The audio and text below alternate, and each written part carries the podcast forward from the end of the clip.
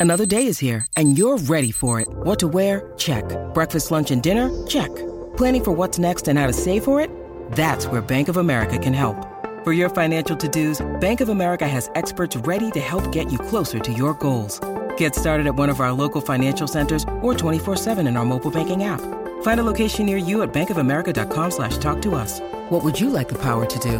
Mobile banking requires downloading the app and is only available for select devices. Message and data rates may apply. Bank of America and a member FDIC.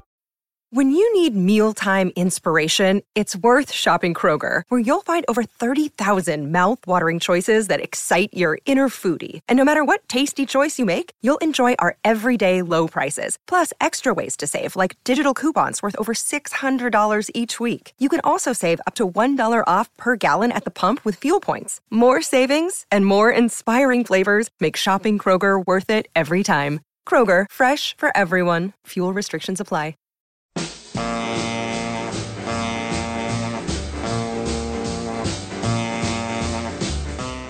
It's time to let it roll. The podcast about how and why popular music happens with host Nate Wilcox. Be sure and subscribe to the Let It Roll podcast on iTunes, SoundCloud, or Podomatic, and check out our website at letitrollpodcast.com. This week, Nate is joined by author Peter Doggett for the second of two episodes discussing his book, Electric Shock Recorded Music from the Gramophone to the iPhone. In this episode, Peter continues the tale of the first format wars with radio's sudden mass market emergence in the 1920s and discusses three of the early superstars of recorded music Enrico Caruso, Bert Williams, and Al Jolson. Pop in those earbuds and enjoy.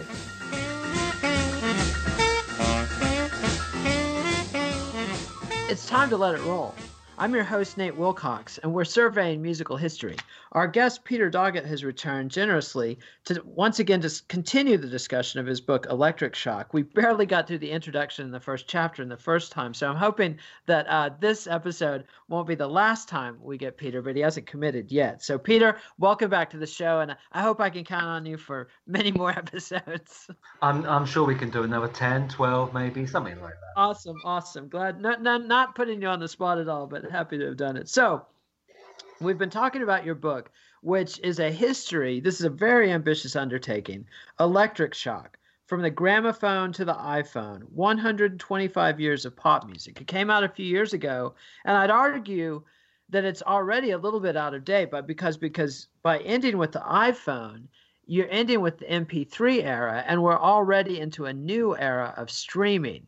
How what would you have changed if you had written the book just a couple like this year instead of three or four years ago? Oh goodness me! Well, I I I, I did incorporate streaming. Um, I'm not sure. Certainly in musical terms, I'm not sure how much has changed. Um, and I have to confess that I I have pretty much switched my attention off since I finished writing the book because it, the, book, the book the book took me four years of research when I was gathering everything from everywhere and suddenly I didn't have to do that anymore. So I'm just an ordinary person wandering through the world. So I haven't um, applied quite the, the, the, same focus to it since cool. I finished writing it. Well, you'll have to become a subscriber to the Let It Roll podcast and listen to me when I find the guests who have, uh, because I really don't feel like there's been a great history of 21st century or even a good history of 21st century music written yet. And so, if we find that person, uh, I, I'll insist on personally sending you the episode so that you can learn along with us. But I yeah, want to start start with this. Um, you talk about uh, Claude Debussy, the great um, French impressionist composer, and he uh, was reflecting on the strangeness of this transformation that occurred after the invention of recorded music. And he said, "quote." In a time like ours, when the genius of engineers has reached such undreamed of proportions, one can hear famous pieces of music as easily as one can buy a glass of beer. It only costs 10 centimes, too, just like the automatic weighing scale. Should we not fear this domestication of sound, this magic preserved in a disc that anyone can awaken at will? I mean, is he right or is he right? He, he's right.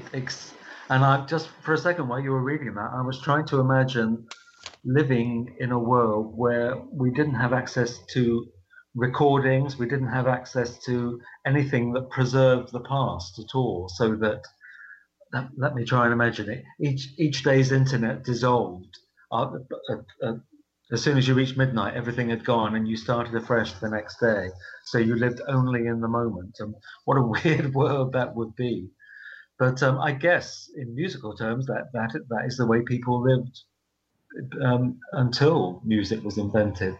Now, did that destroy the magic of music? No, I'd, I'd argue that it just preserved it um, and enabled more people to experience it.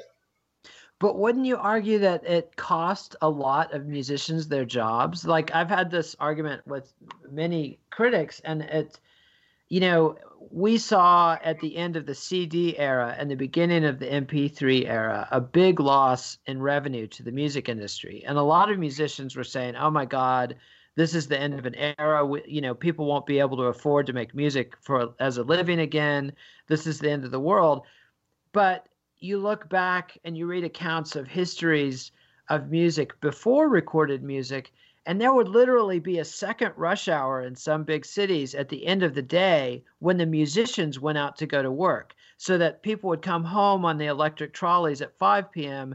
and 6 or 6:30 another wave of workers is headed out with their cello cases and their banjos and guitars. I mean, wouldn't you argue that that was sort of an apocalypse to the music industry of its time? Um, it was, but in, in, in lots of ways, history, changes in technology, life is, is an eternal apocalypse. I mean, um, and the apocalypses are coming faster and faster the older we all get now. Um, because of the way in, in, in, which technology has speeded everything up, speeded our lives up, speeded change up. Um, so I'm, I'm, I, I, I, understand the point you're making. Um, what was it Neil Young sang about on one of his songs about 1980? Um, Live music is better. Bumper stickers will be issued. Um, and I take it. I take Neil Young's point, but Neil Young did very nicely out of royalties for records and songs along the way, of course. Um, I, have already mentioned Neil Young. One of the people whose tweets I look at regularly is Neil Young's ex-comrade, Mr. David Crosby, and he is perpetually. First of all, he's perpetually on the road. He's 77 years old, and he's got many illnesses, and he'd much rather be at home with his family. But he says he used to have an income from selling records that's gone. So the only way he can make music now is almost back to the 19th century, is to go back on the road and charge people to come and see him perform in the moment. So I, in a weird way, we've almost gone full circle, uh, full circle there. Absolutely. And another thing where reading your book brings back current memories today is you talk about format wars that literally go back to the very beginning of recorded sound, where where Thomas Edison uh, and Alexander Graham Bell and others are competing to create um, the perfect musical format. I believe it was Emil Berliner's gramophone that competed with Thomas Edison's phonograph. This is like the first version of Betamax versus VHS, or for contemporary users, you know, Spotify versus SoundCloud. Can you give us some of the handicap of the battle between Edison's phonograph and Berliner's gramophone? Um, Goodness me, that's a big a big technical subject. Without getting too too technical, well, one of the major problems with the cylinder recording um, of which and that was Edison's. That, yeah. was Edison. Was that at the time that technology was invented, there was no way of reproducing it. So that if a performer wanted to sell um, five thousand cylinders of a, of a particular performance, they had to record they had to make 5,000 individual recordings so that everybody had a slightly different recording. Whereas with Emil Berliner's um, record, what becomes you know, the, the, gramophone yeah. record, um, very early on they discovered ways in which they, they could be reproduced, they could be copied. So immediately that that technology had a huge commercial advantage over the cylinder, even though the cylinder arguably gave much better sound quality. And also, if you had a cylinder recording machine in your home, you could make your own recordings, which obviously you couldn't if you if you owned the gramophone. And and there's two artists that sort of to me epitomize that difference. One is Enrico Caruso, the great classical or operatic singer, and he, I believe, recorded. Uh, he was guaranteed an annual income of $100,000 by his death in 1921. And that was from doing sessions on the gramophone where he sang it once and it's mass produced, correct? That's right, yeah. And so um, Caruso, go ahead and talk tell us about Enrico Caruso because this is another area where it's just not something I thought about, but classical music was actually a dominant form of popular music at the beginning of the 20th century. Exactly, which, which I have to say was a, a huge surprise to me. I mean, I, I, I knew in theory about the idea that there was the, the, there was this opera, operatic tenor called Enrico Caruso, who was very popular.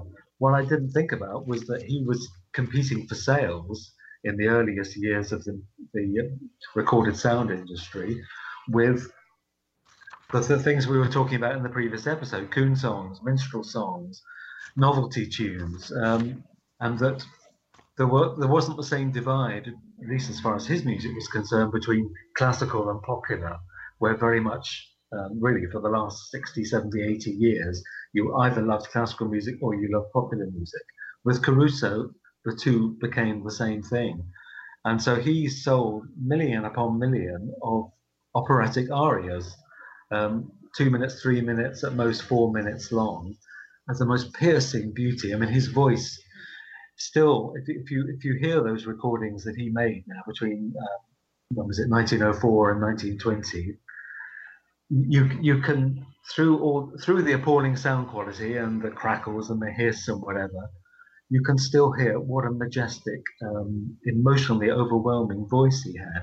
So it's easy to understand why people would get the same pleasure out of hearing his records that they would, I don't know, 50, 60 years later in hearing Otis Redding or Aretha Franklin.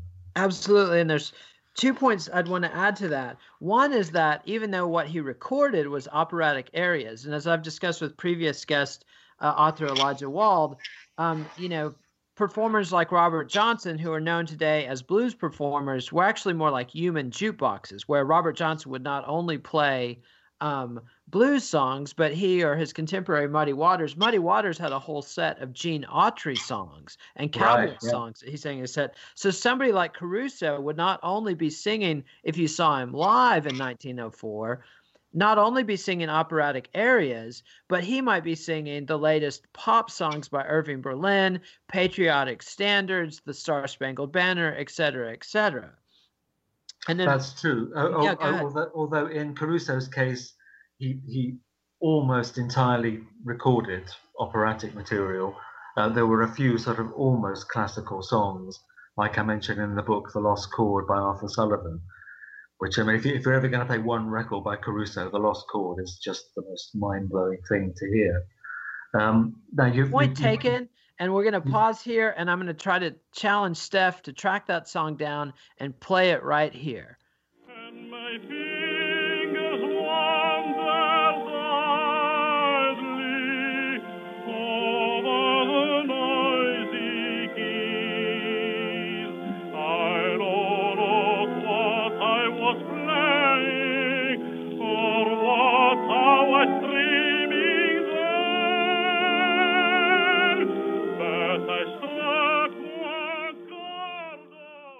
And now that we've heard that and given people a taste of Enrico Caruso, and you can't say that the Let It Roll podcast doesn't elevate your culture. So thanks for helping us with that, Peter. But I want to go over something we mentioned briefly in the first episode that you did with us. This was this Charles K. Harris's uh, book, How to Write a Popular Song from 1906, where he ran through about 12 or 13 categories. And we talked about four of them in the last episode, but I want to run through all of them to give people an idea of what was what were considered musical genres at the turn of the 20th centuries. So he had A, the home or mother song, B, the descriptive or sensational story ballad, C, the popular waltz song, which could be on a thousand and one subjects, D, the the racist coon song, which we discussed at length, and if, if you're concerned about the racism of that, see the previous episode.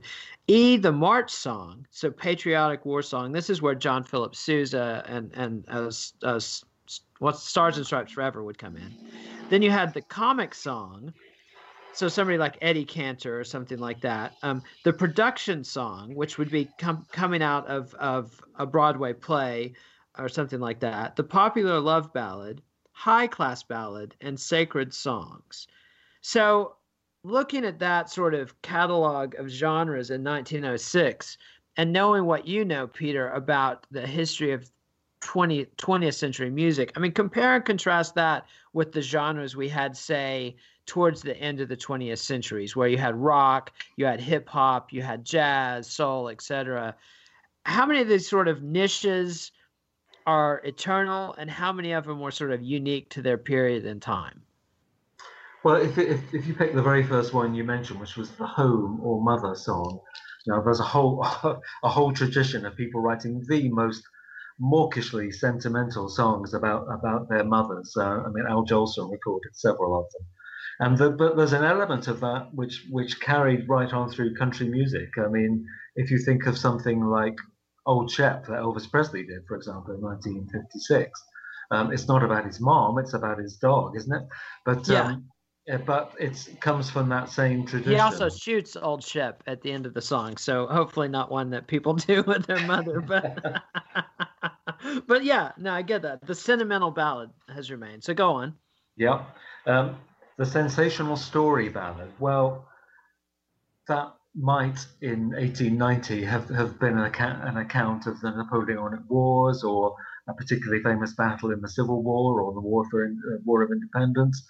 Um, but I guess if you look at something like Bob Dylan's Hurricane or um, I don't know something something like that that would tell a, a real life story. I would think element. of of uh, NWA's uh, Straight Outta Compton as a Gen X contemporary example, where they're sort of pre-telling the story of the LA riots. Yeah, and it's certainly qualifies as descriptive, and it's uh, it was sure as hell sensational as well. Yeah, yeah, uh, and uh, definitely the the waltz song. I mean, that's just EDM. That's electronic dance music. That's just the dance song. What's yeah, the beat? Might, might not have the same rhythm but, as the popular waltz song, but yes. I mean, it seems to me almost every record is a dance record these days. Whether whether that's how it's classified or not, based, which I have to say is one of the themes of the whole the whole of Electric Shock was that ultimately, when it came down to it, almost every new development in popular music, and I say almost, was was triggered by the, the joy of dancing, the freedom of movement, and the, um, the sort of feeling of liberation that music can give you. And and yeah, and we'll get to ragtime in a minute, which is like the I think the first example you bring up where African American music brings a new syncopated beat into the world of popular music. But I want to touch on just a couple of these because obviously the popular love ballad is still very much with us and, and we can't escape it from these shows, the Simon Cowell type shows. Um, and then uh, sacred songs still with us, although not a well, actually, with Christian rock and others becoming this really viable music genre, we still have that. Uh, and then something like high class ballads, um, I might blame that category on something like Coldplay, which perhaps snobs like ourselves don't necessarily think of as high class, but they're fulfilling a certain niche for people who like to hear music and think and take themselves somewhat seriously while they listen to it. Yeah, and, and, in the 1970s, the equivalent of that would, would, would have been progressive rock. Because I mean, I remember myself being a a school schoolboy at the time that um, if you listened to I don't know Genesis or whatever, you felt you were a cut above and you're therefore more intelligent than people who were listening to Deep Purple. Now, from this distance, what a stupid idea! But at the time, that that that distinction was very important. It was part of one's identity. Yeah, very much so. And and so and we still obviously have comic songs. One one category that we haven't seen recently, and I hope we don't see a great deal of again, is the March song, which I think has an ominous, to me, an ominous character. I mean, it's one thing to hear Stars and Stripes Forever, the great John Philip Sousa march.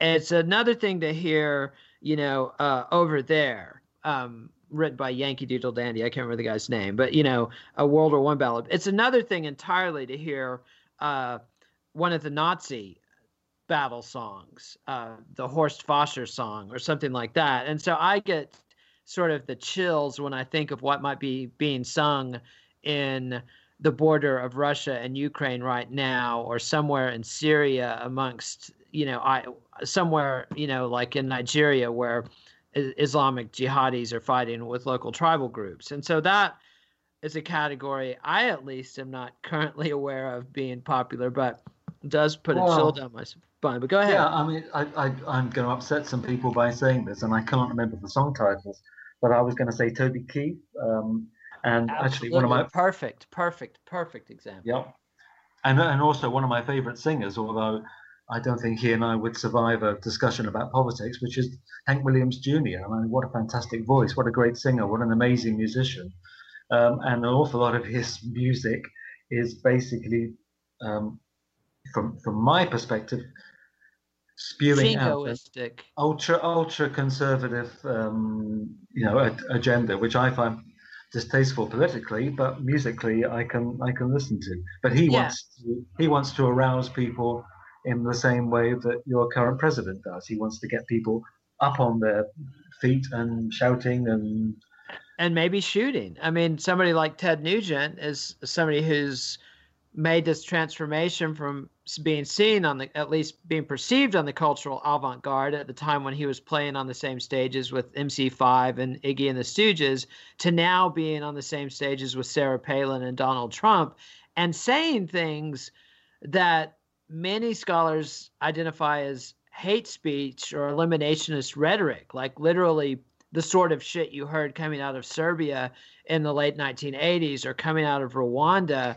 uh, before the genocide there. And hopefully, obviously, uh, we all hope America isn't reaching that point, but it's very disturbing to hear that kind of shit being spewed all over the media.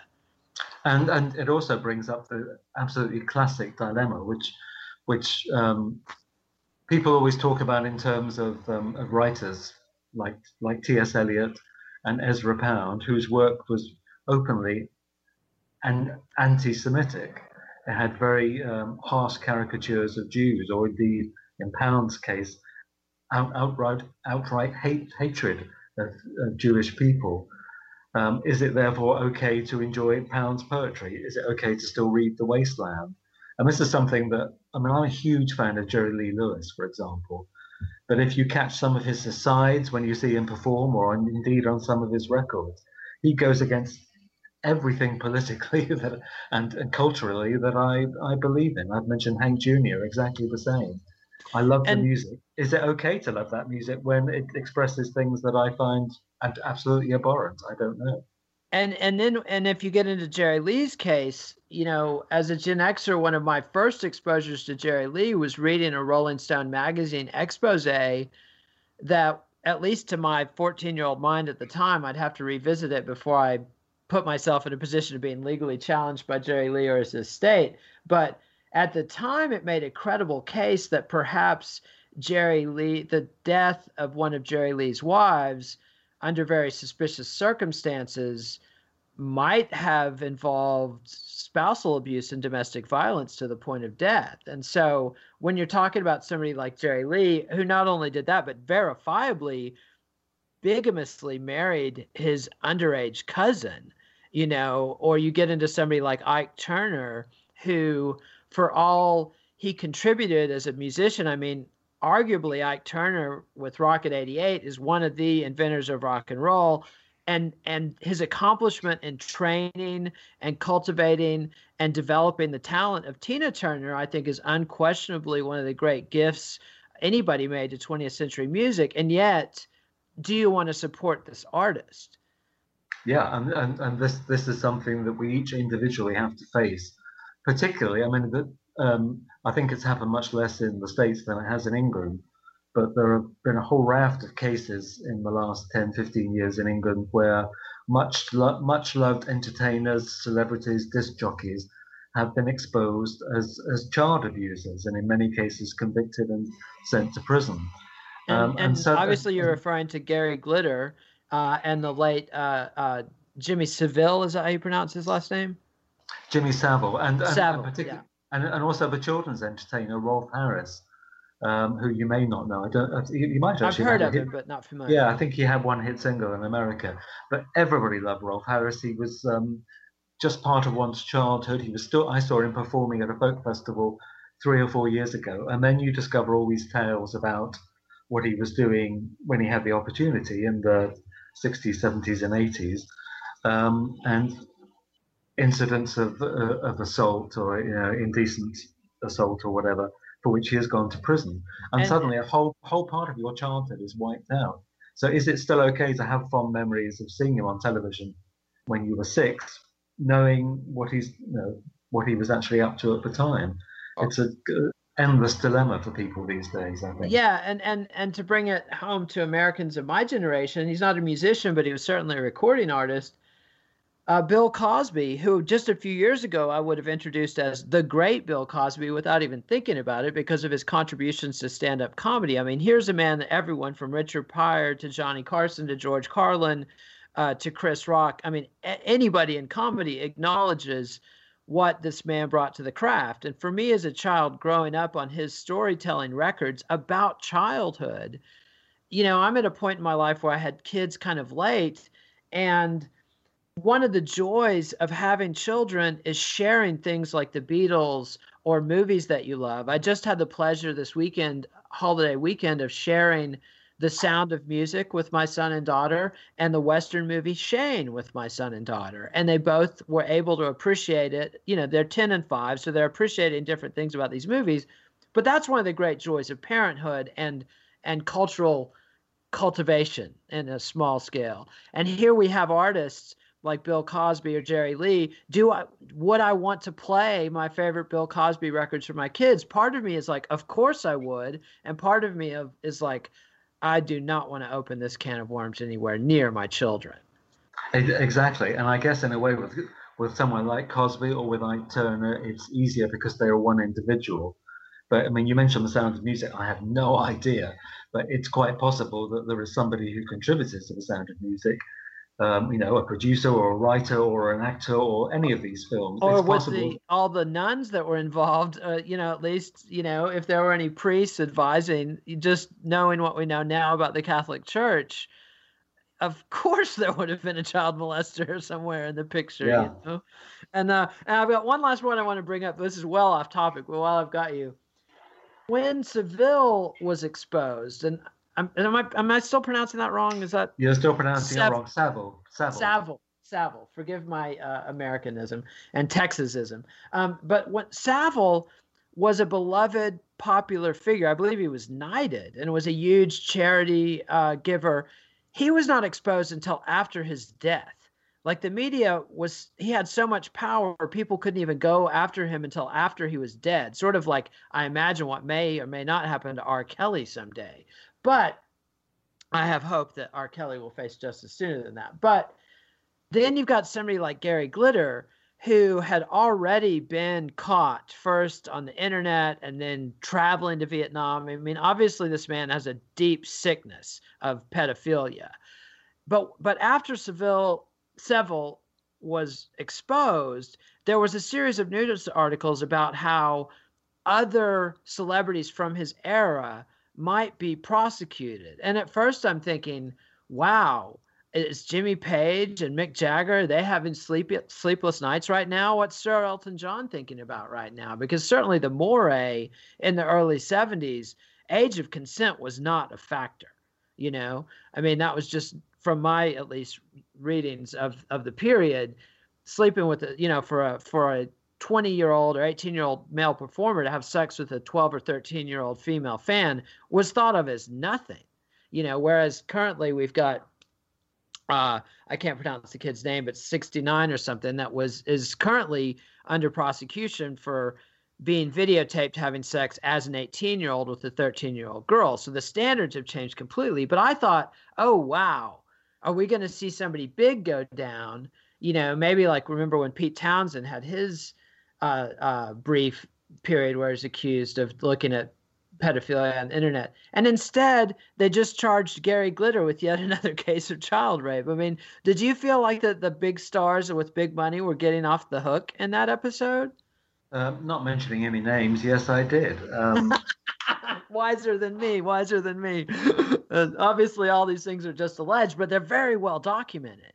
Well, yes, and and but but you also make the very good point that um, let's we won't put any names up, but let's suppose there's a world-beating 1960s band who toured the world in the 60s, and they have got girls, girls, girls, girls queuing up outside their dressing rooms, hotel rooms, backstage at cinemas or whatever, um, stadia, you know, anywhere they're playing. And basically, these girls want, want to get close to the group. That's all they're interested in doing. Now, now, whether the girls actually realize what that might entail, one doesn't know. But an awful lot of them basically want to get naked with with the group. Now, the group are on tour. They're not thinking about okay, we well we better make sure have they got passports, have they got birth certificates? You know, they're just going, oh, uh, she's cute. Okay, I'll have her and I'll have her. They can't remember, no doubt, the next day who they had sex with and who they didn't. Um, lots of these kids must have had babies. I mean, you know, in the 1960s, 50s, um, lots of the young girls must have had babies. I mean, we know be... from, and to name somebody we can name since he's dead, we know from the biography of Brian Jones of the Rolling Stones alone that here's a guy by the time he was 23 had what six seven illegitimate children and that was before he was even a rock star exactly yeah so you think how many other children there must be um, and so looking at it from our perspective today you can say well it was immoral of those pop stars to take advantage of their fame like that but against that they they have they have been catapulted from meaning nothing in the world to being the most famous people in the world overnight. And that screws with your head. And so you do stuff which morally, looking back 50 years later, you go, oh, actually, I wish I hadn't done that. But at the time, it's like pleasure, great, go for it. You know, they these are young guys, they're just going to go for whatever they want. So I'm not excusing them, but I'm just saying that it was so much part of the culture. There was nobody supervising the kids. There was nobody supervising the musicians, the entertainers it was going to happen. Um, but yes, I, my my gut feeling is that if they started at A in the alphabet of popular entertainment entertainers from the 60s and 70s and said, okay, John Aardvark, the famous rock and roll star, is going to be arrested because he had sex with a 14 year old groupie. Well, they're going to have to work their way all the way through to Z and, you know, Frank Zappa and beyond and basically prosecute every musician who's ever gone on tour because um, I apologize to any musicians out there who've never done that kind of thing, but an awful lot did.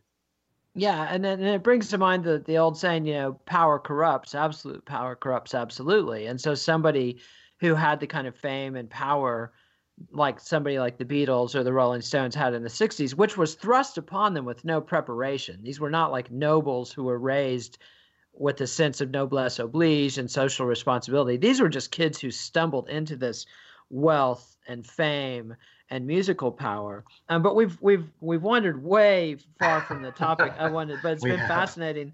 That but I wanted to compare another performer with Enrico Caruso that we talked about. Caruso, obviously the great operatic singer, who uh, was on one side of the format wars. He was using a gramophone, so he could record a performance once and they could duplicate it. Now, a different performer who was almost as popular but is completely forgotten now. I, I certainly had never heard of him, although now you can look him up on YouTube. Um, you describe him as a former slave, George Washington Johnson, billed himself. This is what he billed himself as the original whistling coon and laughing darky. And this guy inaugurated a long tradition of what you call laughing records with his 1891 recording of the laughing song. And basically, uh, this is a sound of this man laughing in a very entertaining way. I mean, it's still a, a, music, a record that I played for my child and, and delighted her. You know, she knew nothing of the context, but something in in uh, George Was- George Washington Johnson's performance communicated across the centuries. But this guy, because he was recording for the Edison phonograph on a cylinder, he had to record, he had to repeat that performance an estimated 40,000 times so that a fresh cylinder could be made from each rendition. And each one of these is viciously self mocking with its casual references to a quote, huckleberry, inward, and quote, a big baboon. Now, the contrast between the way Enrico Caruso is treated and the way that George Washington Johnson is treated, you could not get a better capsule description of the racial inequality of the early part of the 20th century. And I want to thank you for sharing that. Okay, well, yes, it's it's it's true, and it's very sad. And and yeah, would you agree with me that that if you hear George Washington Johnson's work, something valuable comes through? Sure, definitely, yes. Um, and well, that's all. We're almost back to where we were 5, 10, 15 minutes ago talking about Jerry Lee Lewis or whatever, because is it okay to take pleasure from that at this point? I mean, this was a guy who was making a living the best way he knew how. And if the if the only way he could make a living was to make fun of his own race, then at least he could eat. Um, and who are we now to say, well, he shouldn't have done it? Absolutely. And to me, there's a big difference. You have to take in intent and what was the artist's goal here. And I believe that George Washington Johnson, I have to assume, was just as human as you or I and had the same sort of blind drive that a salmon has swimming upstream trying to reproduce itself. He knew he had a musical gift and he was seeking immortality. Exactly, yes. And, and, and he wasn't. He wasn't setting out with the political purpose of doing down his own race. He was merely trying to survive. Um, and as a polar opposite of that. Um, I remember being amazed when I wrote a book about the, the, history of the interaction between country music and rock music, which was called "Are You Ready for the Country?" A great um, book, by the way. I'm hoping no, to get back you. on to talk about that sometime too. um, well, I came came across a whole strand of um, music that I'm sad to say came from the southern United States of rockabilly singles that were being that were outwardly racist that were intended for dissemination amongst the KKK or whatever, um, and they, they, included things like N, word hating me. And the awful thing is, it's a great it's a great record to hear it. It's it's a really catchy country rock record. Yeah, and I'm not even and, and I'm having mixed emotions about part of me wants to be the 10 year old Nathan and say, Oh, I know the answer. I know the answer. And part of me doesn't really want to tell people where to find that song. Um, yeah. Because, like you say, it is a very powerful song. And unfortunately, we're in an era where, once again, Nazis are on the march, both in the US, across Europe, through Brazil, uh, all the way, uh, you know, uh, into Russia, all the way east into China. We're having these racial spats. So I'm not gonna I'm not gonna name check it, nor am I gonna name check say uh, a particular 80s hardcore uh, band that became a, the flagship of the Nazi skinhead movement in the 80s. And yet, at least their first album is really powerful music. So yeah, it's this continual thing, and that's one of the great things about electroshock is it really reminds one that nothing new is under the sun. That we're seeing these same stories, these same fights, and it's sort of like a matter to me of pick your role models and who are you going to try to emulate keeping in mind that the situations have changed and and you could end up making the Christopher Hitchens mistake to get well out of field where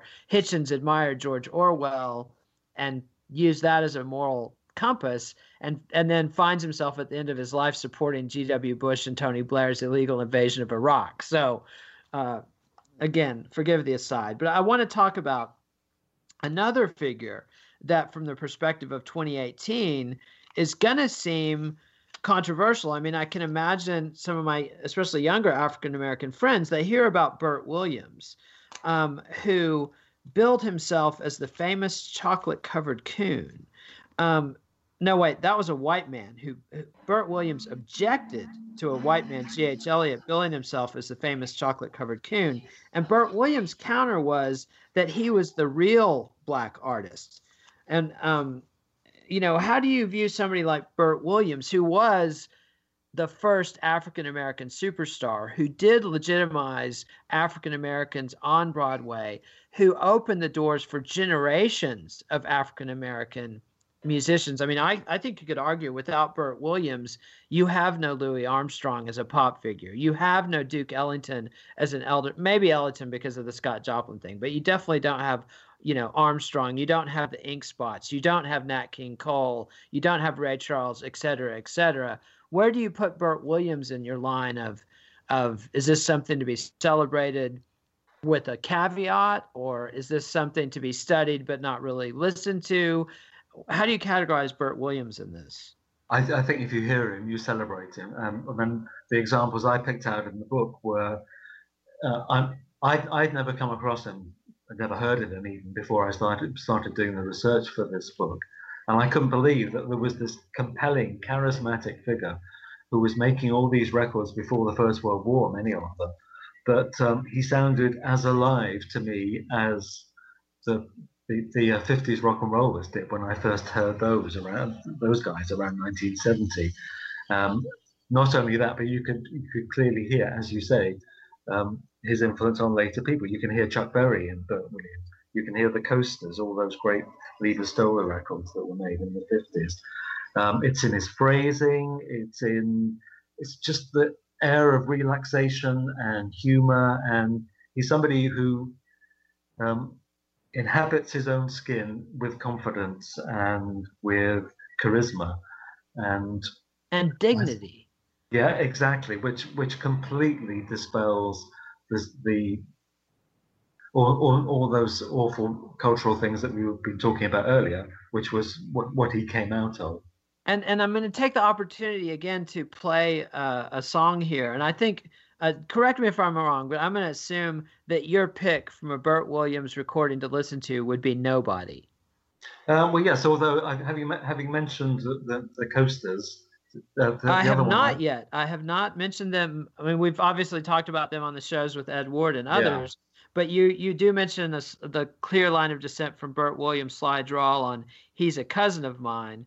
Yeah, to so equally knowing narratives of the coasters vignette. So yeah. would you go with? We could play both. You want to do nobody and a taste of he's a cousin of mine as well. Sure. Yeah. All right, stuff. So cue those up for us. Never done nothing to nobody.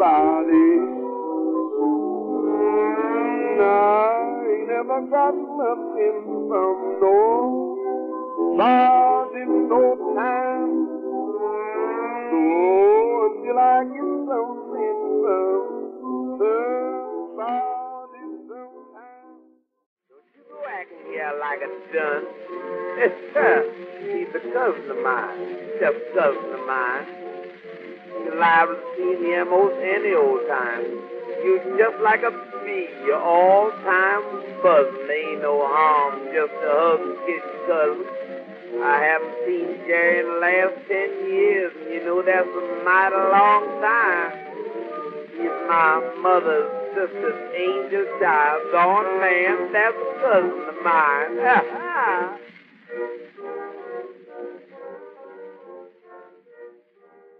And so that was the great Bert Williams. And and Peter, I have to agree with you. I think anybody who hears Bert Williams, sees uh, photographs of Bert Williams, reads about Bert Williams, if you can't hear the dignity and power and beauty of that music, I think you might be deaf. Um, so thanks very much for sharing that. And again, I had never uh, really I had heard of Bert Williams, but never paid any attention to him before this book. So that's one of many uh, gifts. And I think anybody who reads Electric Shock uh, is going to find just a wealth of new music, new old music to hear about. But let's get back to sort of the cultural changes that are going on at the same time because like you and Ed Ward and others have pointed out the music doesn't happen in a vacuum. It's a mix of technology and cultural shifts. And there's this panic when ragtime first becomes popular. And and and to our perspective i mean to me as a gen xer i associate ragtime with a, a, beloved old Robert Redford Paul Newman movie, uh, The Sting, like you mentioned on the previous episode. Um, and yet, critics, social critics at the time, were literally panicking about ragtime as if it was something truly dangerous, like Elvis Presley or uh, NWA. Exactly, and it's it's because, as much as anything, of of, of syncopation. Um, it throws young people's bodies into unusual rhythms as far as um, people who are raised on, I, I, don't know, light opera and vaudeville were concerned. Uh, it encourages them to fling themselves around, maybe to indulge in close bodily contact with um, people of the opposite sex. And this this sort of moral panic, which partly comes out of race, but more than anything comes out of the fear fear of sexualizing young people, is something that is repeated all the way through at least the next 50 years of popular music, right the way through to rock and roll. Um, and it was something I was really struck by when I was doing the research was that al- almost every new musical form, particularly if they came out of black music, as they arrived, you would get the same the people in the same positions. You would get church leaders, you'd get politicians, you'd get top educators, school teachers, or whatever, and of course one's own parents saying this is the most immoral thing I have ever seen or heard. And then within five or ten years, it would be um, just sort of sucked up into the culture and would lose all that um, power. And okay, society's then ready for the next outrage. Yeah, and and and literally the next generation will be saying, back in my day, we had wonderful music like ragtime, but this swing stuff is just uh, uh, over the line, and and it's it's fascinating to see this repeated. But I do want to read this quote uh, you've got about ragtime from an 1898 American magazine called The Etude. Uh, it determined that ragtime is a quote, term applied to the peculiar, broken, rhythmic features of the popular coon song. It has a powerfully stimulating effect, setting the nerves and muscles tingling with excitement. Its aesthetic effect is the same as that in the monotonous, recurring, rhythmic chant of barbarous races. I mean, uh, and then it says, wraps up with, unfortunately, the words to which it is allied are usually decidedly vulgar so its present great favor is somewhat to be deplored. So this music magazine, like it hits all the buttons: the sex, the fear of alien, what they call barbarous cultures, but they can't even bring themselves to fully deplore the music. Like it had some kind of power that even the music snobs had to recognize. Exactly, because before you got to the line about the barbarous races from the jungle or whatever it was, um, it actually sounded like a public relations puff piece on, on behalf of you know how exciting this ragtime music is. Um, so it, it, was actually a, a, a lot more open-minded, broad-minded as a response to ragtime than most critics of the time would have been. And another change that was going on at the same time was the explosion of what we had what we called dance halls. And and this again is something i hadn't thought about but before really before world war one and i think this was you know as a brit you're more focused on england than most american historians who tend to ignore our cousins on the other side of the atlantic. Um, but suddenly you know dancing before world war one was something that happened very much in a controlled context. I mean you imagine something like a dance scene out of a jane austen movie you know where a few families get together they invite uh, their young people as a way of pairing off in a very controlled circumstance. They're dancing to very regular rhythms you know they're encouraged to dance with a variety of partners so that no particular physical chemistry heats up. And suddenly after world war one for one thing there is a massive shortage of young men in england. And you have all these women that are flocking to cities to work for the war effort.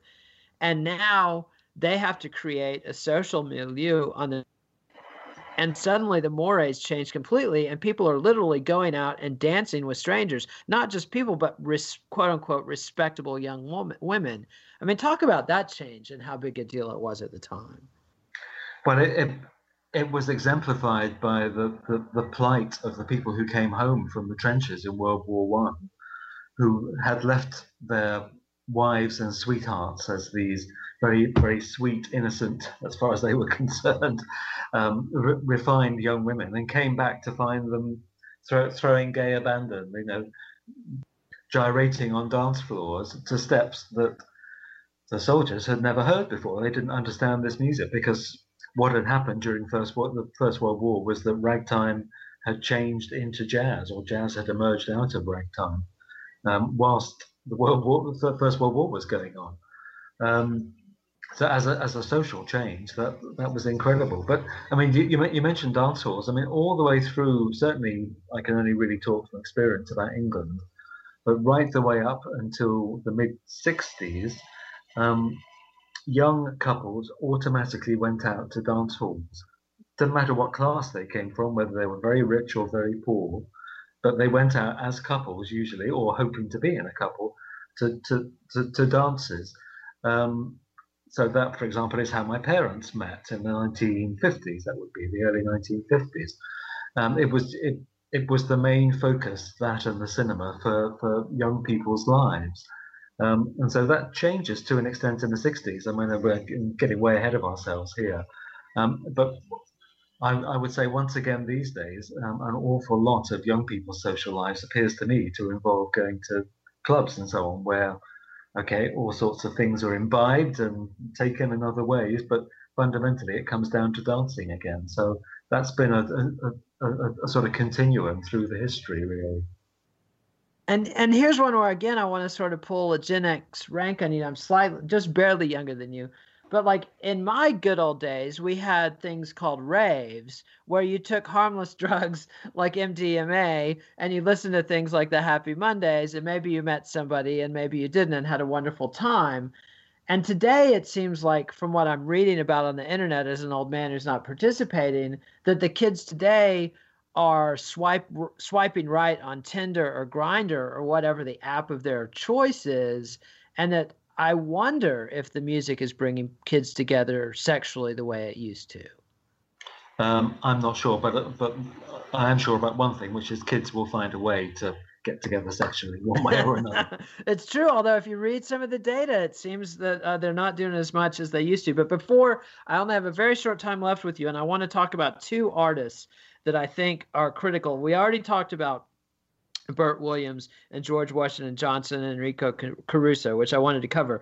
But there's one songwriter and one performer uh, from this uh, era of the teens that I want to cover, which is Irving Berlin, the author of everything from Alexander's Ragtime Band through White Christmas, God Bless America, Let's Face the Music and Dance, Putting on the Ritz, Anything You Can Do, I Can Do Better, etc., etc.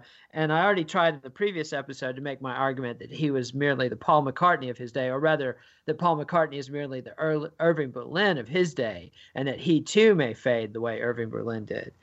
But the second one is Al Jolson, who has fascinated me since I became aware of him because he's somebody who, up until 19, from 1910 to 1950, was universally acknowledged as the king of entertainment in America and the UK. I mean, if you read an account of Marx Brothers or Jack Benny or George Burns or any, you know, uh, uh, uh any contemporary of his, they all put Jolson on this untouchable pedestal.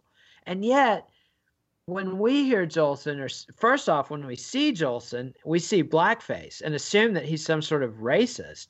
And when we hear him, he's clearly coming from a pre.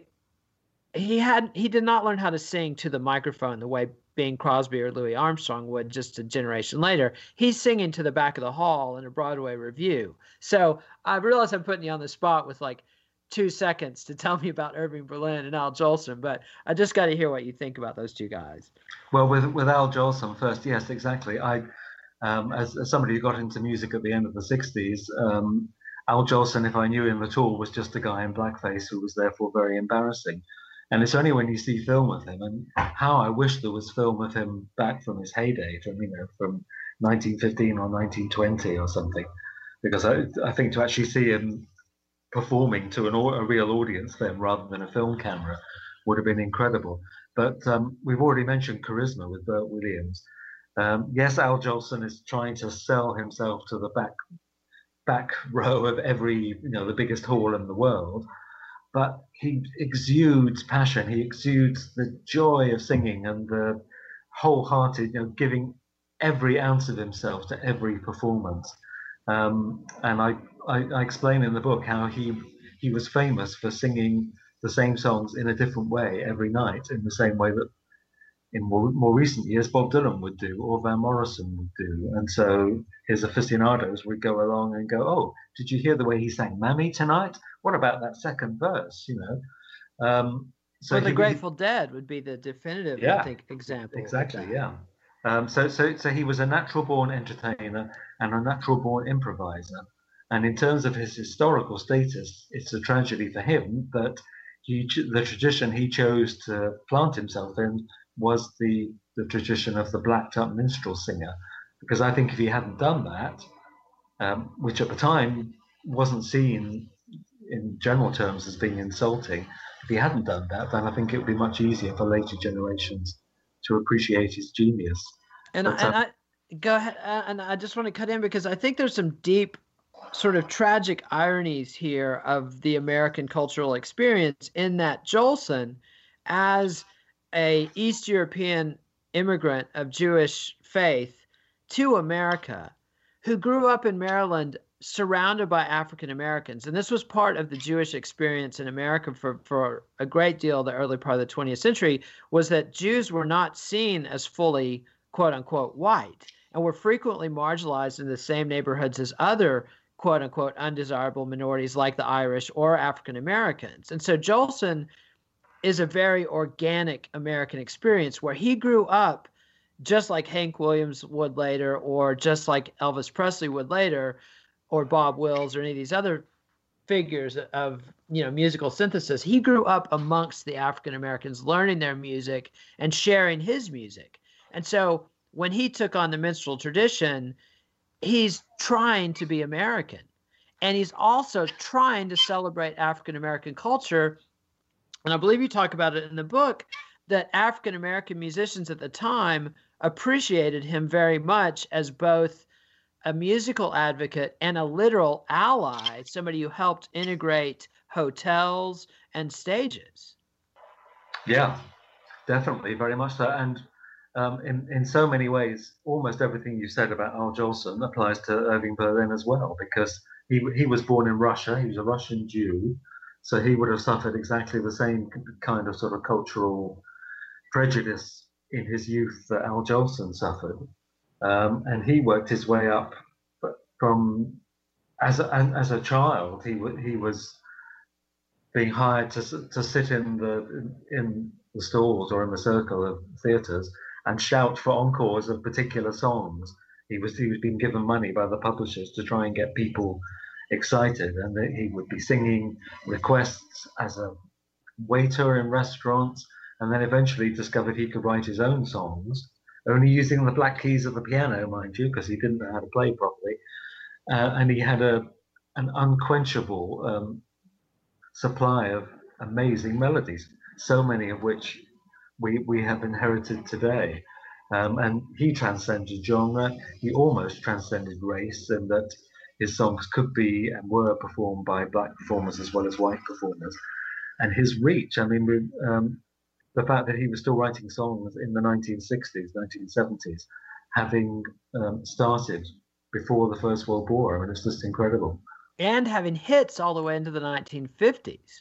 So, yeah. you know, just an incredible run. And and I would argue, you know, if if if we were having this conversation in 1950, that Jolson and Irving Berlin would have status very much comparable to that of Stevie Wonder or Mick Jagger today, where they're just acknowledged as these cultural titans that everyone uh, grew up with and loves, et cetera, et cetera. So, Peter Doggett, thanks again for doing these two episodes. Hope I can have you back on again because I swear we could talk about this this book uh, for another 15 episodes. It is a great book. It's called Electroshock From the Gramophone to the iPhone 125 Years of Pop Music. And, uh, and thanks, Peter. This has just been a delightful conversation.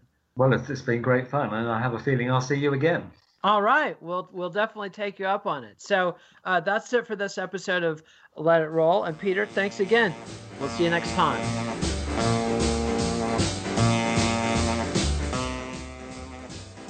Thanks for listening.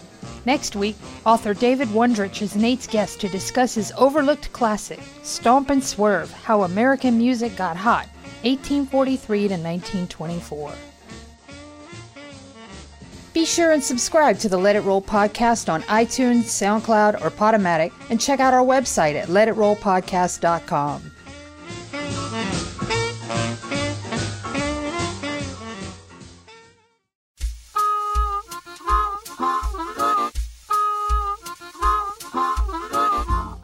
Electric Shock, recorded music from the gramophone to the iPhone, is available from Random House and can be found wherever fine books are sold.